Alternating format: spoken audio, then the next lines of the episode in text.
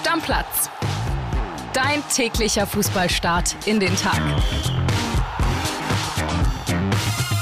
Moin, liebe Stammis, herzlich willkommen zur zweiten Bundesliga Blitzvorschau. Und natürlich müssen wir nach dem ersten Aufsteiger auch den zweiten behandeln. Das mache ich heute mit unserem Mann für den ersten FC Heidenheim, mit Lukas Dombrowski. Moin, Lukas. Moin, hi. Lukas, und ich würde sagen, wir fangen direkt an mit der möglichen Startelf. Wie könnte die aussehen bei Heidenheim? Was hat Frank Schmidt sich überlegt? Im Tor Kevin Müller und dann die Abwehr. Eigentlich äh, wenig Änderungen zu der Aufstiegsmannschaft, muss man grundsätzlich einmal sagen. Also die Abwehr von rechts, Manon Busch, Patrick Meinker, gerade als Kapitän bestätigt worden. Tim Siersleben, den haben sie aus Wolfsburg fest verpflichtet und links Jonas Fürnbach. Defensives Mittelfeld, Leonard Maloney, Benedikt Gimber, der kam neu aus Regensburg. Dann so, ein, ja, so eine Dreierreihe mit Florian Pick, Dovedan in der Mitte, der kam von Austria Wien zurück. Links ja Niklas Beste und vorne Tim Kleindienst, der Bomber der letzten Zweitligasaison. Und dann noch ein, glaube ich, der nah an der Startelf dran ist, Marvin Pieringer, auch Stürmer, der kam von Schalke. Ja, das klingt noch tatsächlich eine Menge nach Aufstiegsmannschaft. Was würdest du sagen bei Heidenheim? Wer sind da die drei wichtigsten Leute? Das ist, glaube ich, wirklich wie im letzten Jahr. Tim Kleindienst vorne auf jeden Fall, äh, der mit seinen 25 Toren den größten Anteil mit hatte und so der absolute Leistungsträger war. Dazu Jan-Niklas Beste, äh, bester Vorlagengeber in der zweiten Liga. Wenn das Fließband wieder funktioniert, dann ist man in der ersten Liga auch schon mal einen Schritt weiter. Äh, und hinten im Tor Kevin Müller, also wenn man da im Abstiegskampf von den vielen Bällen, die aufs Tor sicherlich kommen, auch viele hält, dann hat man auch schon mal einen Vorteil. Du hast jetzt ja schon ein bisschen was gesehen, ein paar Eindrücke aus der Vorbereitung bekommen. Was würdest du sagen? Wer könnte da eine positive Überraschung werden? Ich würde noch nicht mal so von der Vorbereitung ausgehen, sondern so vom Spielertyp her. Leonard Maloney, der ja, Kämpfer, Sechser, Abräumer. Das ist so ein Spielertyp, der gerade bei so einer Mannschaft, die im Abstiegskampf ist, so richtig Leute mitreißt, sei es im Club, sei es auch außerhalb. Der hat die besten Laufdaten in der zweiten Liga. Ich finde, wenn man den sieht, wie der sich in die Zweikämpfe reinschmeißt, der reißt eigentlich alle mit. Das macht richtig Spaß, dem zuzugucken.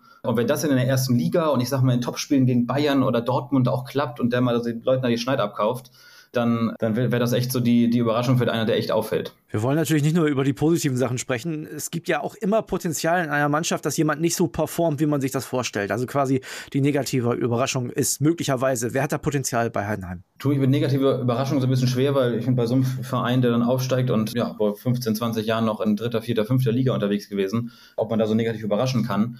Was vielleicht so ein bisschen die Gefahr ist oder was dann ja eine negative Überraschung wäre, dass es eben bei Kleindienst, wenn die Leute wieder 25 Tore erwarten, dass das vielleicht ein bisschen schwierig ist und dass der dann abgemeldet wird von den besseren Abwehrreihen in der ersten Liga, dass der nicht so richtig Fuß fasst. Hat es ja auch schon mal in Freiburg probiert und hatte eben genau das nicht geschafft, Fuß zu fassen in der ersten Liga. Das könnte so das sein, wo man vielleicht am ehesten negativ überrascht wird, in Anführungsstrichen.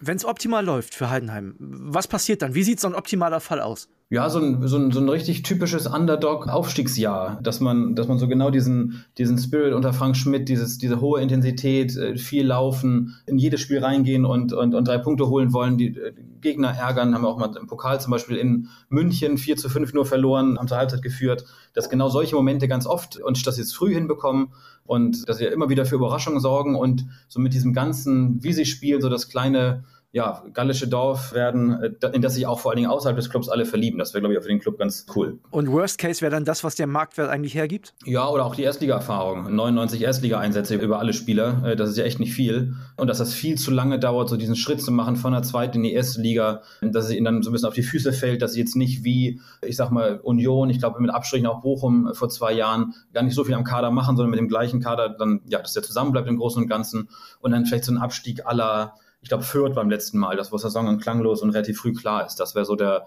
der Worst Case, dass man so gar nicht reinkommt.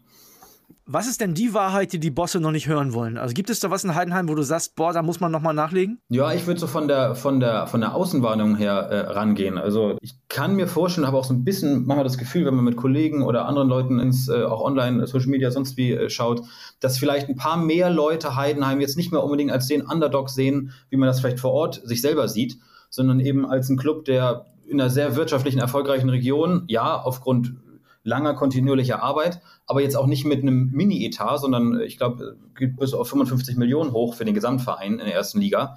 Also ordentlich Mittel auch zur Verfügung hat, gute Gehälter gezahlt, ja auch dann mal Millionenbeträge für Ablösen ausgeben kann. Pieringer zuletzt, die Kleindienst vor zwei Jahren, glaube ich aber dass man weniger Underdog ist oder weniger als Underdog gesehen wird, als man vielleicht sich selbst zuschreibt. Also quasi das Union Berlin-Phänomen, aber doch noch ein bisschen kleiner. Ja, das, das schon, aber vielleicht nicht ganz so klein, wie man sich dann selbst äh, dann manchmal sieht. Jetzt bin ich gespannt, ob du Insta gecheckt hast, äh, Lukas. Die Spielerfrau, der unsere Stammis auf Instagram folgen müssen, gibt es die? Minutenlang ich da mal durchge bin ich da mal durchgegangen. Wir müssen vielleicht doch ein bisschen, bisschen äh, nacharbeiten, im Vergleich vielleicht zu anderen Bundesligisten. Meine Wahl auf die Empfehlung fiel äh, auf Martina Teuerkauf, Frau von Norman Teuerkauf.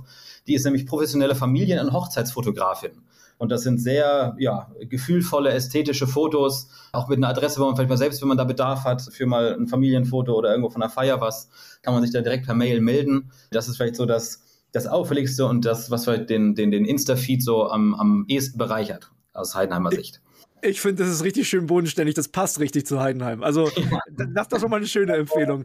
Jetzt bin ich gespannt auf deine steile These. Wie sieht die aus in Sachen Heidenheim? Ich gehe nochmal zurück auf den Kleindienst. Meine steile These ist, das ist das perfekte Umfeld für den. Der ist ja total effizient. Auch in der zweiten Liga war das nicht, dass der zehnmal äh, vom Tor stand und dann nur reindrücken musste. Das auch. Aber der hat auch mal in einem Spiel, wo Heidenheim schlechter war, einfach aus 20 Metern genau ins Eck getroffen. Darauf kommt es in der ersten Liga an. Das kann der perfekt. Ich glaube, der hat auch dann äh, mit Marvin Pieringer so den richtigen Typen, der ihn entlasten kann und wo nicht alle sich nur auf Kleindienst konzentrieren. Und meine steile These ist da, dass Kleindienst wieder über 20 Tore schießt, auch in der Bundesliga.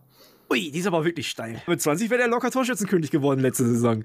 Ja, deswegen, ja. Okay, und dann bin ich gespannt. Also mit 20 Kleindiensttoren, da sieht deine Prognose wahrscheinlich nicht so schlecht aus, wie einige erwarten. Genau, ich sag Platz 15 und genau so eine Punktlandung. Das wird jetzt nicht ein Riesenjahr, wo die auf einmal Achter werden oder weiß ich noch in Europa schnuppern oder sonst was, ein völliges wahnsinniges Jahr. Aber die werden früh und konstant die richtigen und entscheidenden Punkte holen und dann als Punktlandung, als 15. sich ein zweites Bundesliga-Jahr erkämpfen. Sind wir gespannt, Lukas. Vielen Dank, hat mir Spaß gemacht. Ein bisschen mehr erfahren über den ersten FC Heidenheim. Morgen geht's weiter mit der Bundesliga Blitzvorschau und dann hören wir alles zum VfB Stuttgart. Also, Deckel drauf, bis morgen. Stammplatz. Dein täglicher Fußballstart in den Tag.